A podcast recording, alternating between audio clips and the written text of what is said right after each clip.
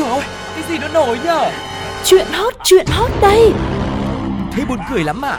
Còn hơn cả buồn cười ý. Chuyện là như thế này này. Ui sao bí hiểm thế? Thế rốt cuộc là vì sao? Như thế nào? Nghe đi rồi biết. Nóng bỏng tai. Suga và Tuko xin được chào đón quý vị đã quay trở lại với không gian của nóng bỏng tai với rất nhiều những câu chuyện bất ngờ đến bật ngửa. Hôm nay thì sẽ có thật nhiều những điều bất ngờ như thế nữa đang chờ đợi chúng ta cùng khám phá và rất vui khi được đồng hành cùng với quý vị bộ đôi quen thuộc Sugar và Tuko. Ừ, và để tranh thủ thời gian hiếm hoi mà chúng ta dành cho nhau thì không để cho mọi người phải chờ đợi lâu thêm nữa, hãy cùng đến với một phần rất quen thuộc của nóng bỏng tay ngày hôm nay các bạn nhé. Đó chính là Nhất định phải bàn. Nhất định phải ban trong 36 kế thì chạy là thượng sách, nhưng nếu không chạy được thì ta xài các kế còn lại. Trong đó có kế thứ 8 là ám độ trần thương, tức là chọn con đường cách thức tấn công mà không ai nghĩ tới. Nhưng có một kế khác còn ưu việt hơn, đó là kế thứ 37. Kết hợp giữa việc vừa chạy vừa tấn công, mình thì cứ chạy, còn việc tấn công thì để người khác.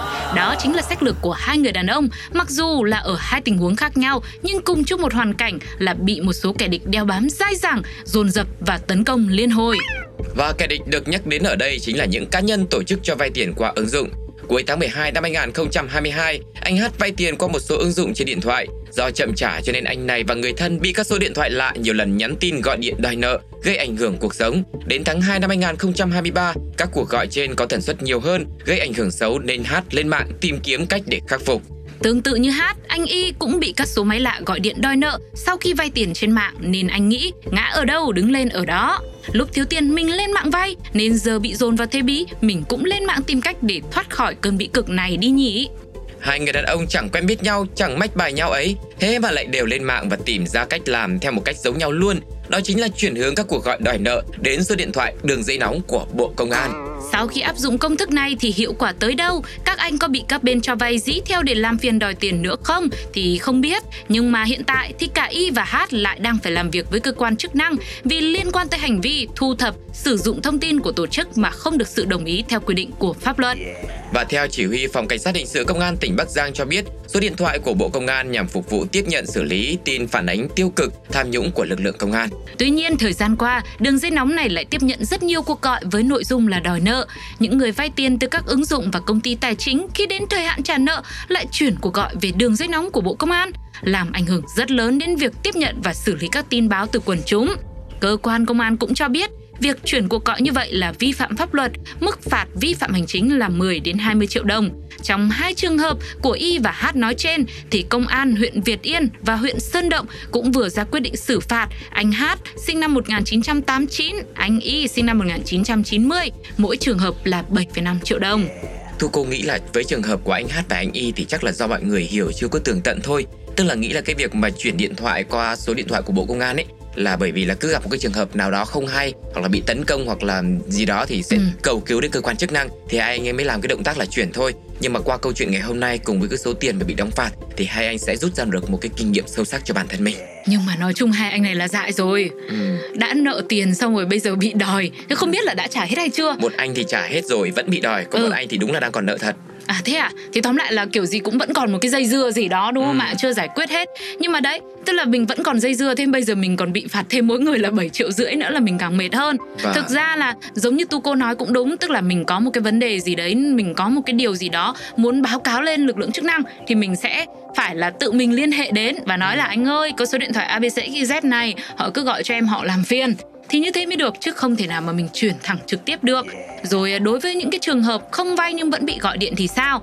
Nếu mà như vậy á mọi người có thể là giải thích ngắn gọn rằng là ờ, tôi không quen tôi không có trách nhiệm với khoản nợ mà các bạn đang đề cập đến.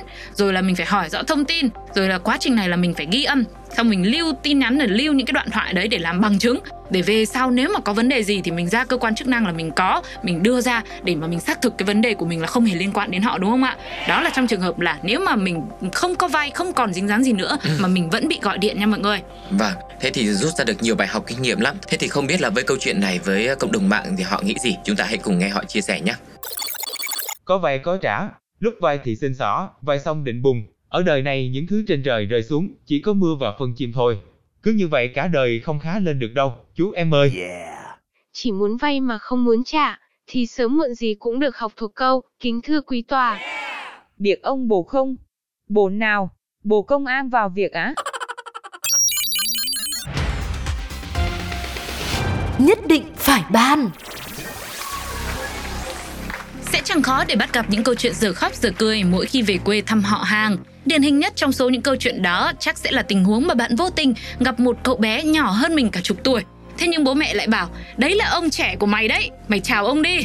Ngược lại cũng chẳng thiếu những lần nhiều người phải ngỡ ngàng vì gặp họ hàng. Chồng đã lớn tuổi lắm rồi nhưng lại gọi mình bằng anh, bằng chị. Bởi vậy, nhiều khi gọi đúng danh xưng, vai vế cũng quả là một nghệ thuật và người gọi cũng phải là một người nghệ sĩ. Tuy nhiên không chỉ dừng lại ở việc giờ khóc giờ cười hay là những tình huống ôi quê là quê chúng mình quê nhiều, quê là quê chúng mình quê quá. Mà chuyện xưng hô sai cách thậm chí còn có thể khiến cho ba người tạm gọi là BCD đi bị tác động vào đùi, mặt và lưng. Và người tác động lên ba người nói trên không ai khác chính là A. Chuyện bắt đầu trên chuyến tàu định mệnh của bốn người này khi họ cùng nhau đi lên tàu tuyến Suin Bundang.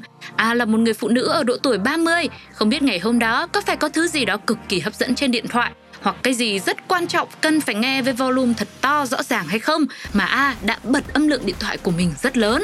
Thế nhưng, chuyện A cần nghe lại chưa chắc đã là chuyện B thích nghe. Bởi vậy, ngay lập tức B đã buông lời nhắc nhở dành cho A rằng Ajuma, làm ơn bật nhỏ âm thanh điện thoại xuống. Lúc này A mới chợt nhận ra, có khi âm lượng mình đang mở hơi lớn thật.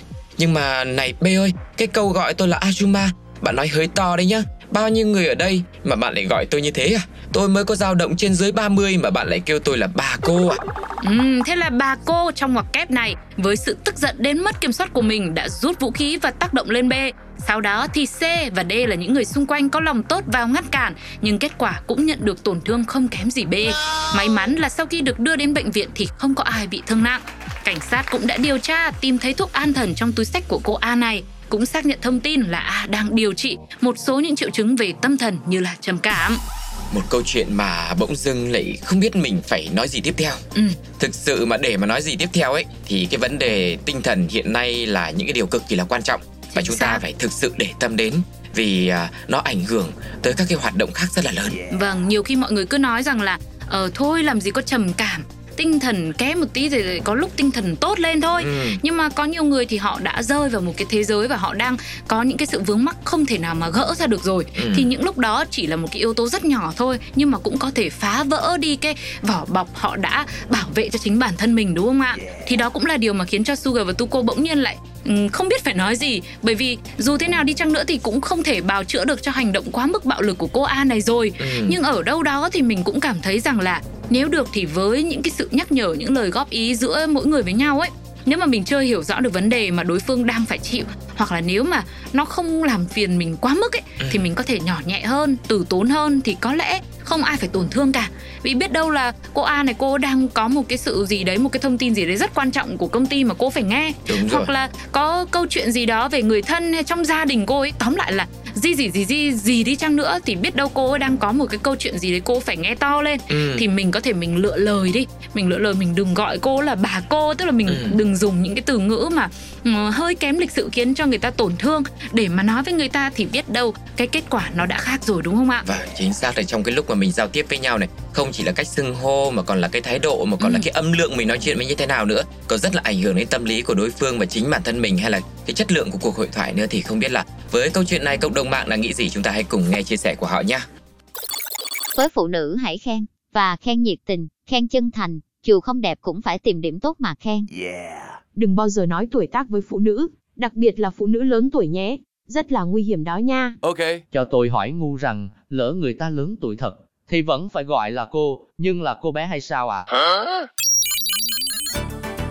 Thật là nhanh khi thời lượng của nóng bỏng tai cũng đã đến lúc phải kết thúc rồi. Sugar và Tuko cũng đã chia sẻ cùng với quý vị hai câu chuyện của ngày hôm nay. Hy vọng rằng là với những cung bậc cảm xúc đến từ hai câu chuyện này có vui có buồn, hãy để lại những cảm nhận của quý vị bằng cách để lại bình luận trên ứng dụng FPT Play hoặc là nhắn tin cho chúng tôi qua fanpage Pladio nhé. ừ, Và các bạn cũng đừng quên hãy quay trở lại Cùng với nóng bỏng tai để chúng ta có thể khám phá thật nhiều câu chuyện hơn nữa Rất là thú vị về thế giới quanh ta nhé Còn bây giờ thì xin chào và hẹn gặp lại Bye bye Bye bye!